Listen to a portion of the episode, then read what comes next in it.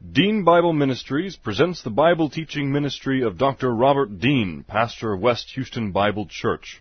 These and other Bible lessons are available from www.deanbible.org. Now let's listen to our lesson from God's Word, the Bible. This is the record that God has given to us, eternal life, and this life is in His Son. He who has the Son has the life. He who does not have the Son of God does not have the life. He who believes on him is not condemned, but he who believeth not is condemned already, because he has not believed in the name of the only begotten Son of God. For there is no other name under heaven given among men whereby we must be saved. For by grace you have been saved through faith, and that not of yourselves. It is the gift of God, not of works, lest any man should boast. For I am persuaded that neither death, nor life, nor angels, nor principalities, nor powers, nor things present, nor things to come, nor height nor depth, nor any other created thing is able to separate us from the love of God which is in Christ Jesus our Lord. For of him and through him and to him are all things, to whom be the glory forever. Amen. Before we begin our study of God's Word, it's always wise to consult the author and ask his guidance before we study. Let's pray. Father, your word is a lamp unto our feet and a light unto our path, and it is in your word that you have declared the end from the beginning. That the fact that you have prophesied that which will come to pass and guarantee that it will come to pass precisely as you have revealed it, history written beforehand, is one of the great evidences of scripture that this book is not an ordinary book, but that it is absolute truth and that you are the God that the scriptures claim exists. Now, Father, as we continue our study related to the end times prophecy and revelation, we pray that you would give us wisdom as we study these things and that we can, through the Holy Spirit, see how they apply to each of our lives. We pray this in Christ's name. Amen.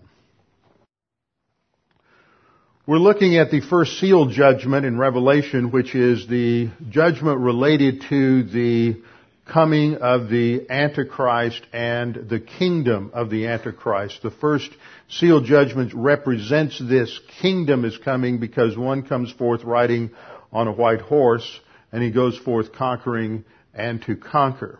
Now when you come to studying a doctrine such as we've been in for the last couple of lessons related to the Antichrist, sometimes people may go through a lot of this and say, okay, well this is really great, but why do I really need to know this?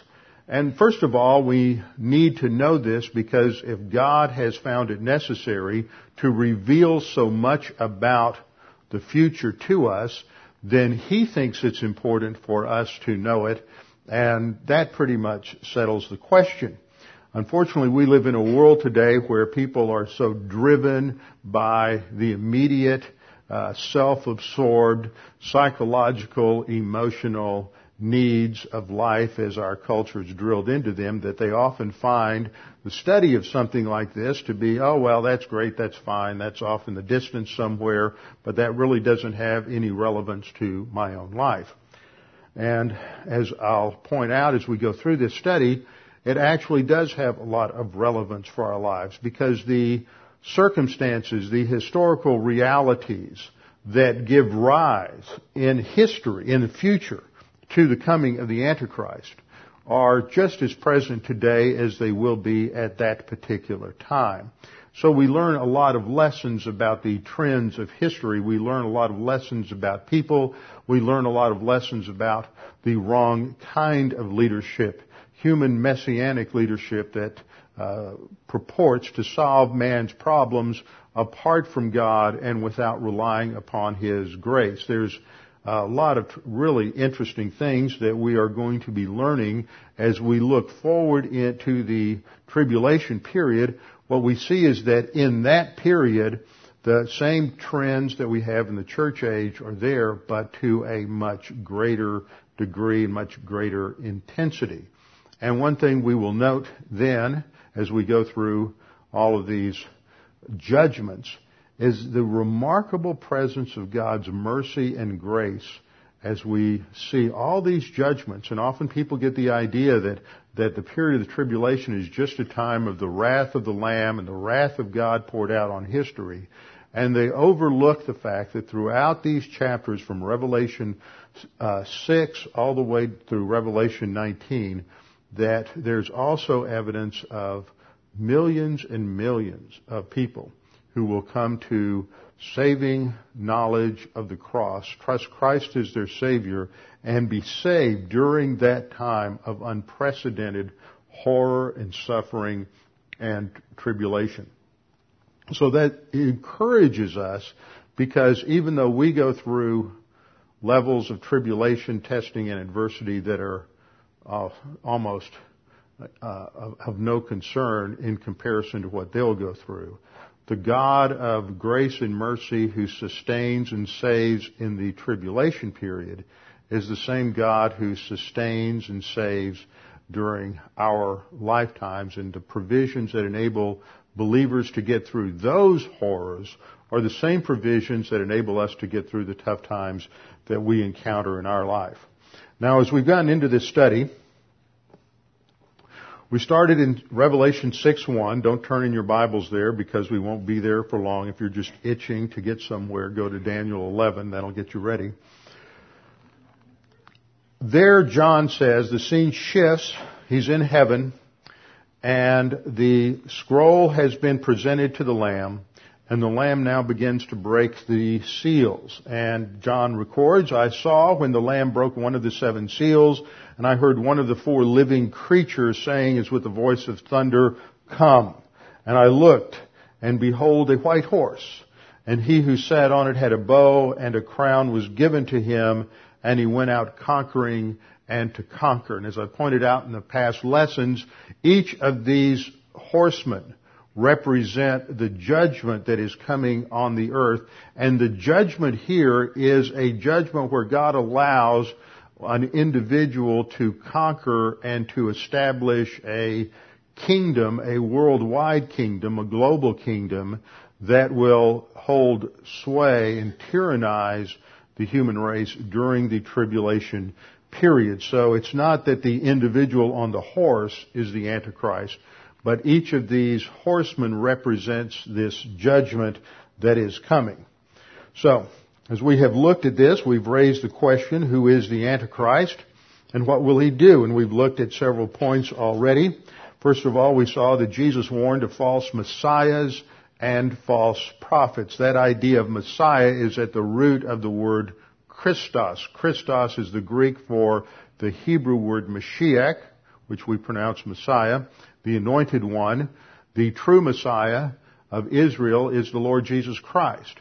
But there are going to be those who claim to be the Lord Jesus Christ, who claim to be the Messiah from God, who will take on and claim for themselves the ability to provide what God promised would be provided only by the Messiah. But there's two categories here. There's a category of false messiahs and the category of false prophets.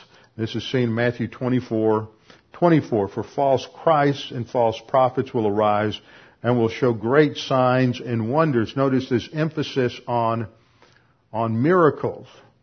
They will perform legitimate miracles, not just uh, sleight of hand, not just the fact that people will think they were healed and all it was was a matter of uh, some sort of psychological uh, state or leg lengthening or some of the other things that happen in all of these uh, so-called healing revivals and things like that. These will be genuine signs and wonders and miracles that are performed by the Antichrist.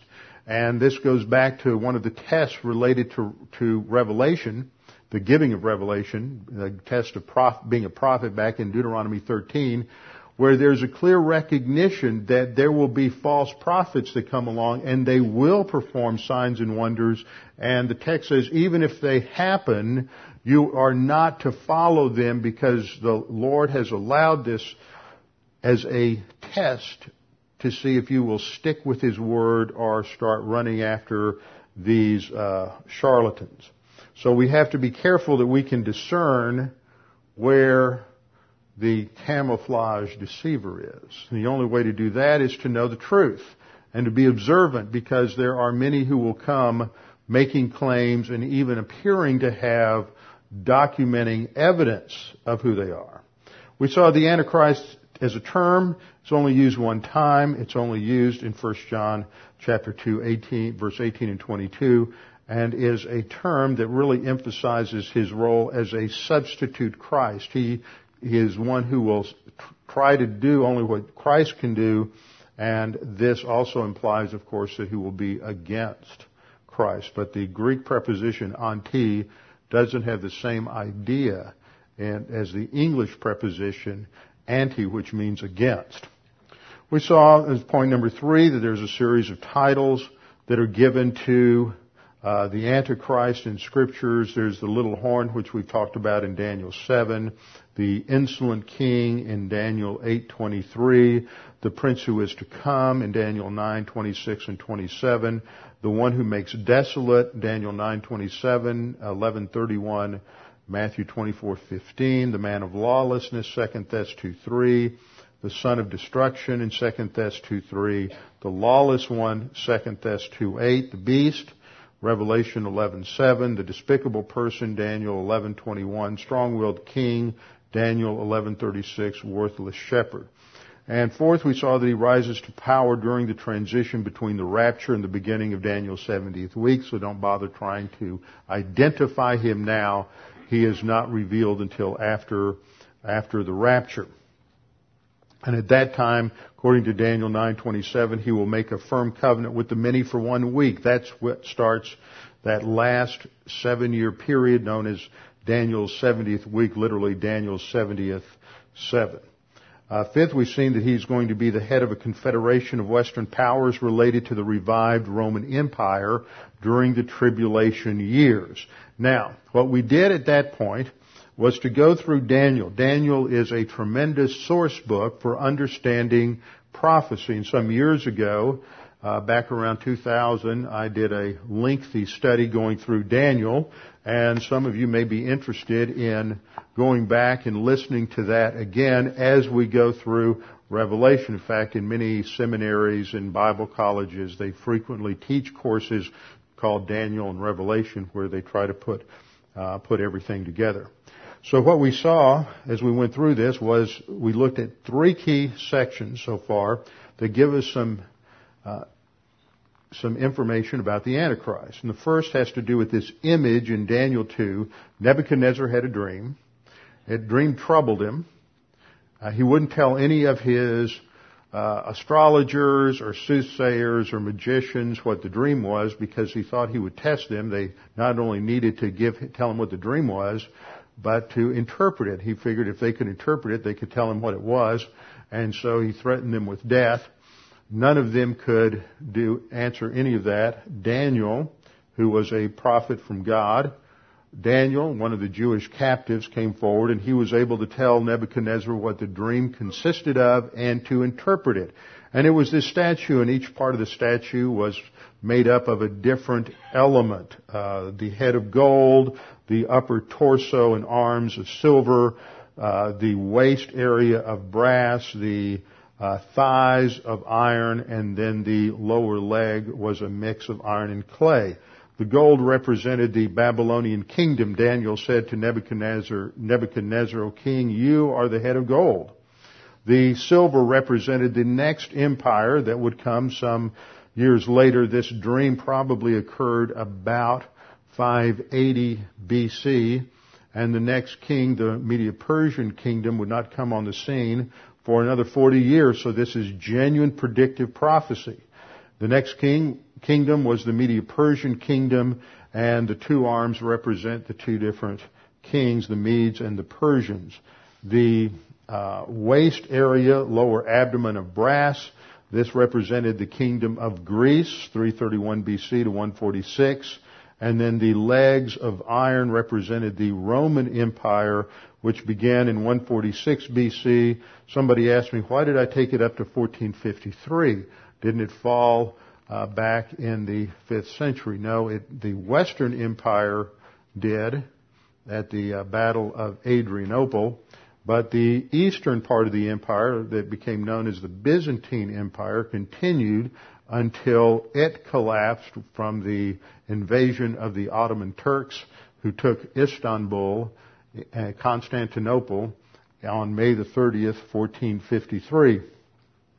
The lower part of the statue is made up of a mixture of iron and clay, the iron representing elements from the old Roman Empire and the clay representing less uh, less substantive elements that will be brought into it when it revives in the end time. So the end time empire is pictured as not as strong as the iron, taking elements out of the old Roman Empire but adding new elements in.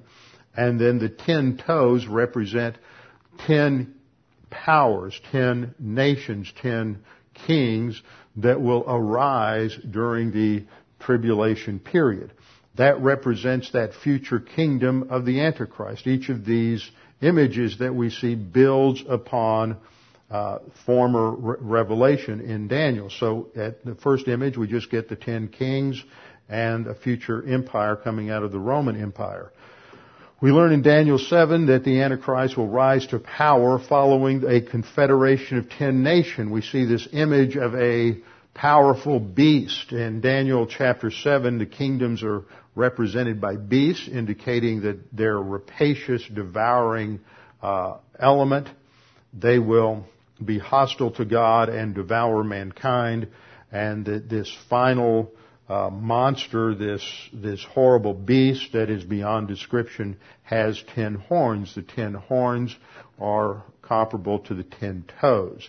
And then there's another horn that rises up from within them, the text will say, and that is the rise of the Antichrist to take control of that uh, confederation.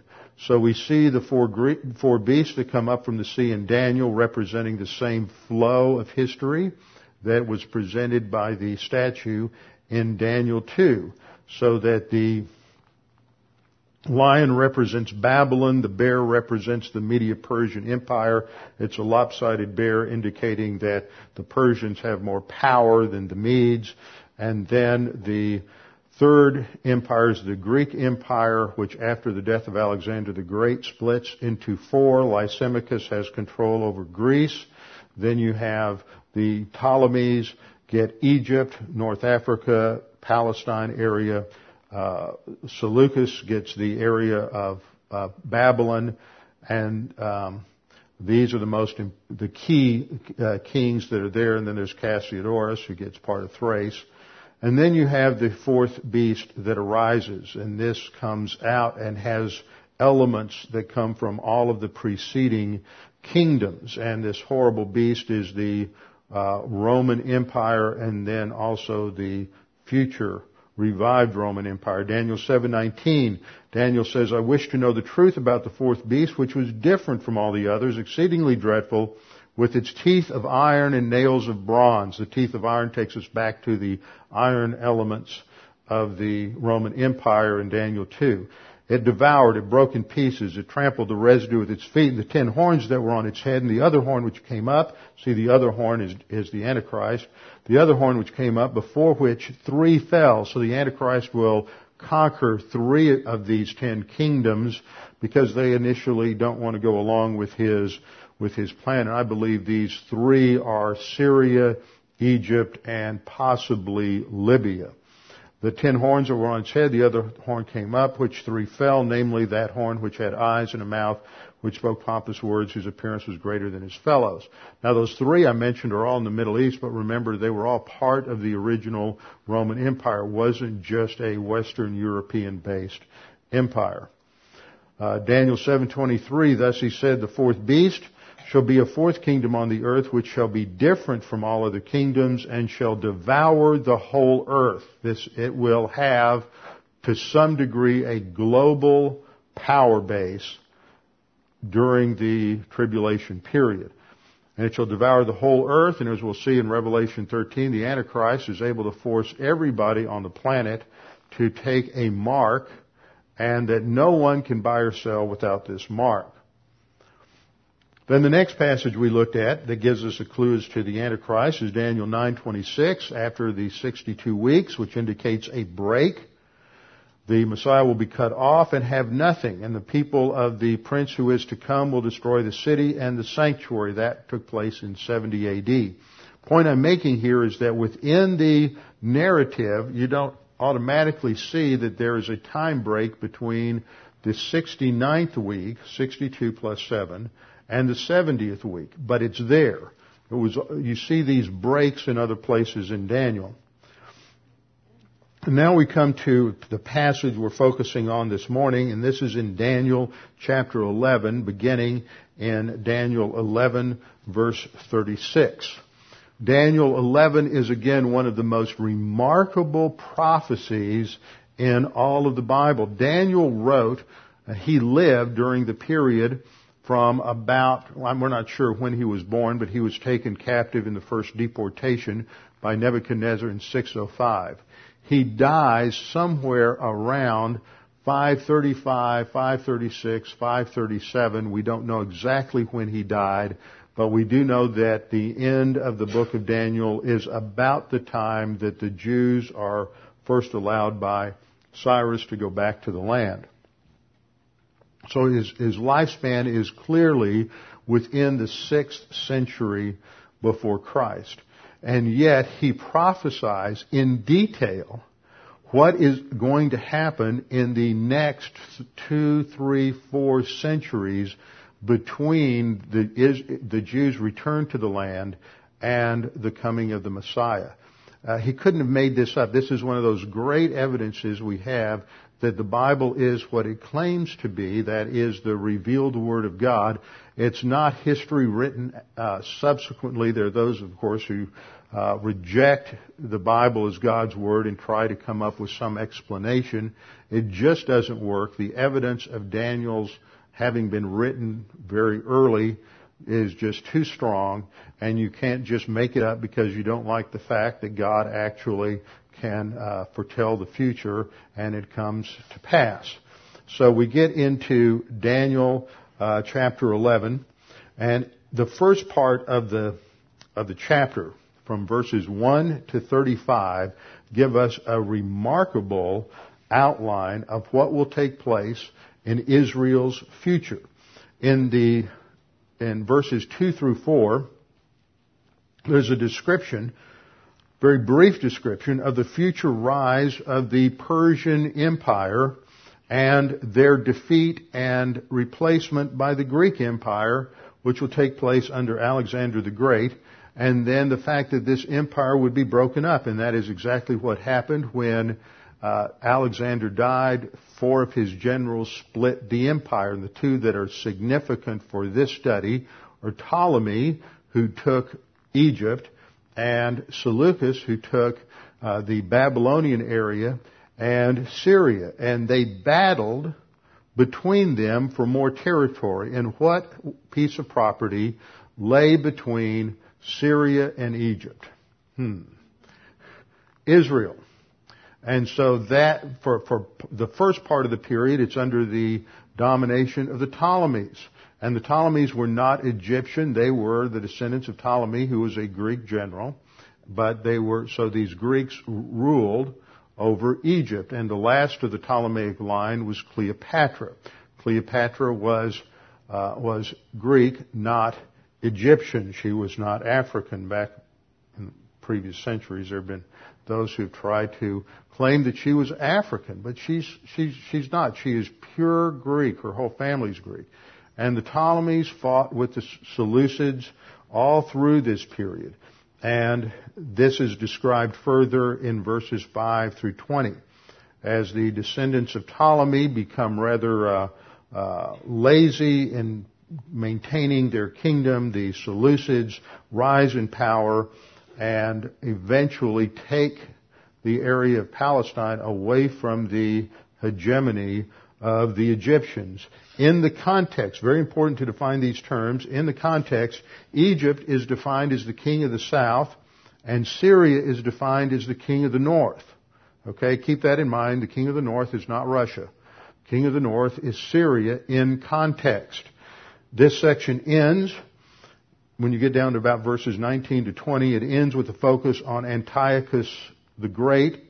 Antiochus III, called the Great, defeated Egypt and gained control of Palestine called the Beautiful Land. This is the land of Israel. Incidentally, the term Palestine, if you don't know this, The term Palestine does not have to do with the Philistines. It's not a term that is etymologically related to Philistines. It was a term that the Greeks applied to this area based on a little pun, because the Greeks, Greeks loved puns, and the Greek word for a wrestler was palao, with a P, not a PH. Philistines had a soft P, a PH. And so they called it the land of the wrestler. And the wrestler, of course, was Jacob, given the name Israel, because of a wrestling match he had with the angel of the Lord at a place called Peniel. And so they thought they were being quite uh, humorous and punny by putting together a name that sounded like Philistines, but actually was a reference to Jacob the wrestler. And that's where that term comes from. The myth that you run into today uh, from the uh, from the Palestinians is that the name Palestine really goes back to the ancient Philistines. They're uh, descendants of the ancient Philistines, so they have a right to the land, and Israel doesn't. But uh, they just haven't done their homework, and I don't think they care to. So that section ends with the uh, reign of Antiochus III taking control of, of uh, Israel, the beautiful land.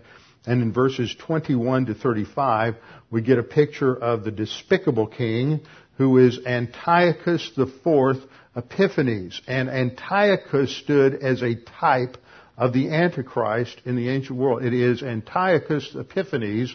They call, they, they, nobody liked him. He was ridiculed by many people, and so they, um, they made a little pun on his name, and they called him Epimanes instead of Epiphanes. Epimanes means the madman. Uh, he went into the Holy of Holies in the temple in Jerusalem and set up, uh, uh, he sacrificed a pig on the altar and set himself up as God as a picture foreshadowing the abomination of desolation, which is what the Antichrist will do. So Antiochus is pictured here in overtones and terms that are uh, indicative of the Antichrist because he's he's that type of the Antichrist. He's the most wicked, vile, anti-Semitic king in the ancient world. And so his career, though, the description of his career ends in Daniel 11:35, and a shift occurs between Daniel 11:35 and Daniel 11:36. Up through Daniel 11:35, we have history beginning in Daniel 11:36, we have prophecy. And the way to understand this is like mountain peaks. You had a prophet in the Old Testament who is just looking across a mountain range. If you've ever gone up to the Rockies or any other mountain range, you know that as you are off at a distance, you see two or three peaks that look as if they're very close together, but as you get closer and closer, you realize that there's an enormous valley that lies between them and the one in the front just appear to be close to the one in the back, but they're separated by uh, maybe uh, 50 or 100 miles. So the prophets would look forward in history and just see certain key events. And they would often prophesy these events, such as just the birth of Jesus at Bethlehem, the uh, work of Christ on the cross, but the church age is down in a valley. They didn't see anything about the church age. And then they saw the appearance of Christ in his uh, coming at the second coming, and they often didn't distinguish between the first coming and the second coming. And in between, you have prophecies related to the Antichrist as well as the kingdom and eventually judgment on the earth. So it's helpful to realize as we look at these prophecies that the reason you skip from 35 to 36 and you're skipping the entire uh, intertestamental period, you're skipping the entire church age and jumping ahead to the Antichrist is because the prophets were not given revelation in between about uh, the church age.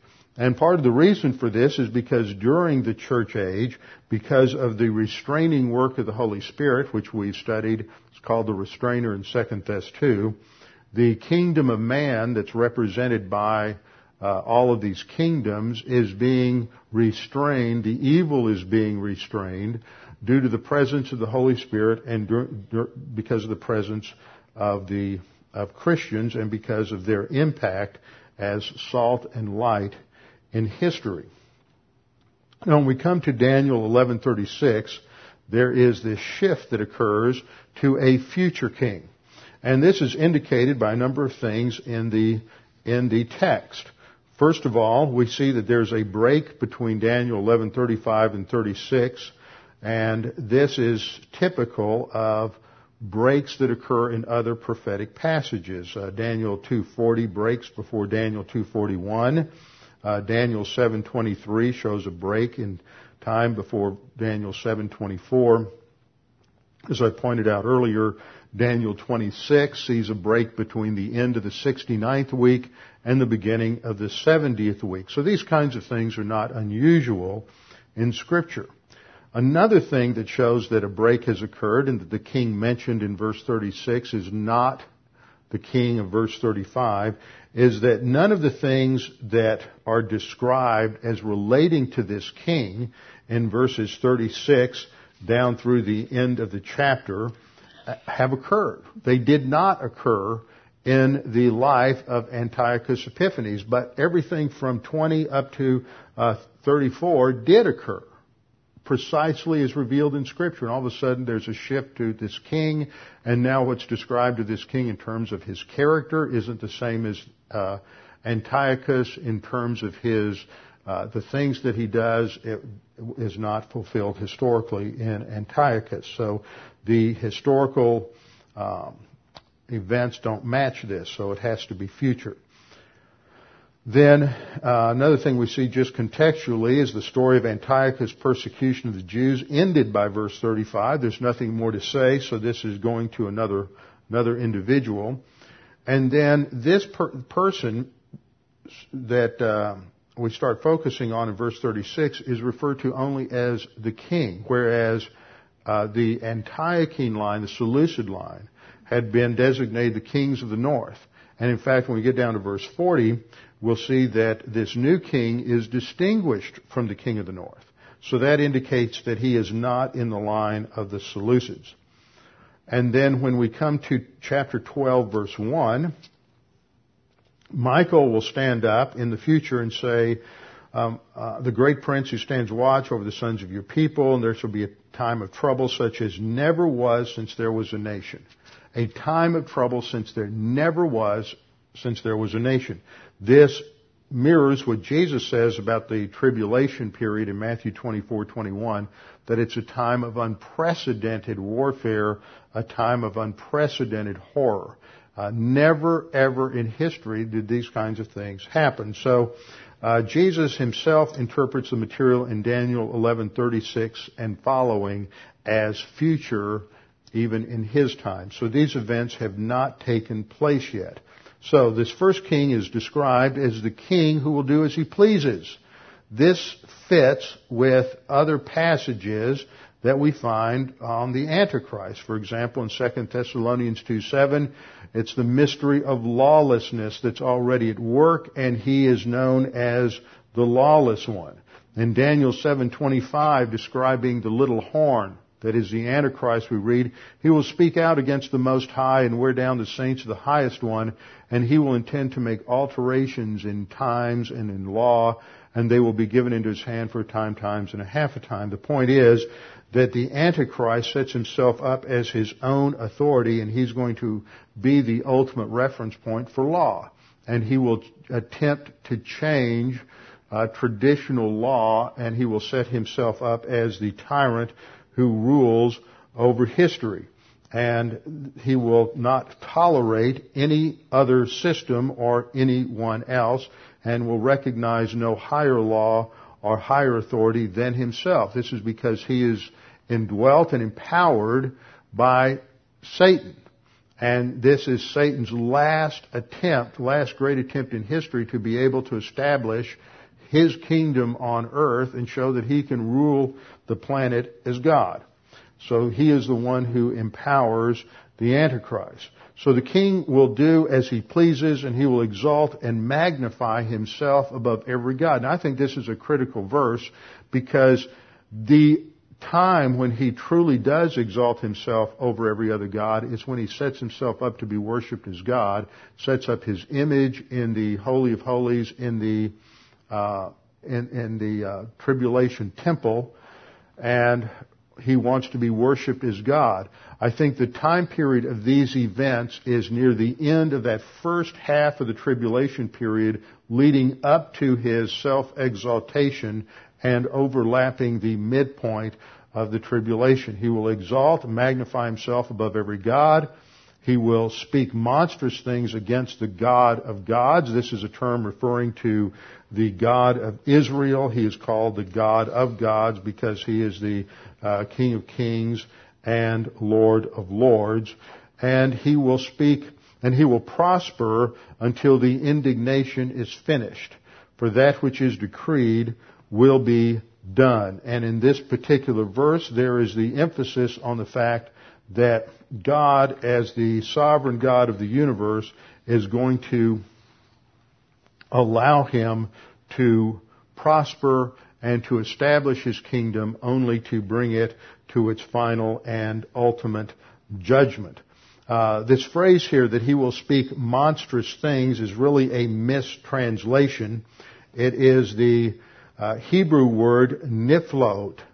And niflaot refers to miracles. So it's not that he is speaking monstrous things, but he is speaking miracles and causing uh, signs and wonders. This, of course, is attested in other passages of Scripture. For example, in 2 Thessalonians uh, 2 9,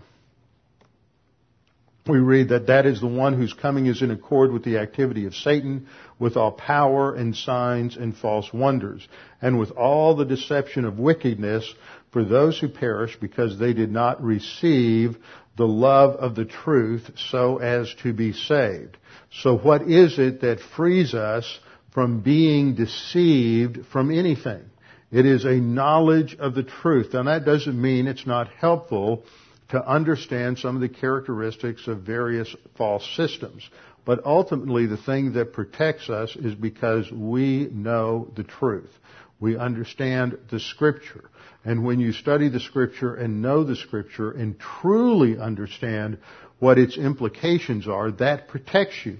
But it's not always enough just to know what, what you believe and why you believe it. Because in any area of life, in order to uh, be fully comfortable and settled in your convictions, you also have to know why you don't believe other things. Not just why you believe the scriptures, but why you don't believe uh, other things, especially things that come very close to imitating the scriptures. So those who have a love for the truth are those who are motivated to know the Word. It's not just showing up at Bible class once a week or showing up at church once a week. It, people who desire have a hunger to know the Word. Now, one of the most convicting chapters of Scripture is in Nehemiah chapter 8. In the eighth chapter of Nehemiah, the Jews have been back in the land for some 80 to 90 years, and they really haven't done a whole lot. Nehemiah finally was sent back by Artaxerxes to rebuild, to finish the rebuilding of the city, building the walls, and establishing them. And while they had been back, the initial return under Zerubbabel, later returns under Ezra, the people had become spiritually complacent. And spiritual complacency always opens the door to spiritual deception because people just give lip service to the truth. They just give form, formal acknowledgement to Bible study. You can go to hundreds of thousands of churches around the country and they will have Bible study on Wednesday night. But the people who go to that and what they think of as Bible study, if they were to come here on a Tuesday, Thursday night, or even on Sunday morning, would be blown away they say, "Oh, well, you, what you're doing belongs in seminary somewhere." Eh, we just, I just want to study the Bible. I don't want to learn all this stuff. I don't want to learn how to think. They don't actually say that, but that's that's what's actually going on in in the vast majority of, of churches today. And the people, you get out there and talk to people about the Bible, and they're just unbelievably ignorant of the Bible. They've never read the Bible through from cover to cover. Uh, they, they they're never exposed to anything but motivational, feel-good type of messages, and so they never really have a love for the truth.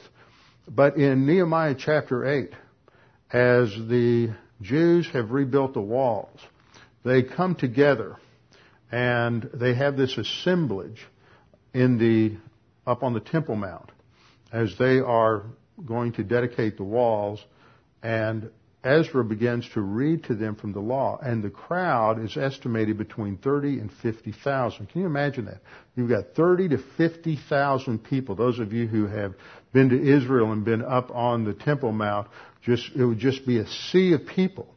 And of course, no one person could teach or read the scriptures so that everybody uh, could hear. It's possible under certain conditions. George Whitefield certainly uh, was able to speak to crowds in excess of 15,000. That's documented in history without uh, electrical enhancements.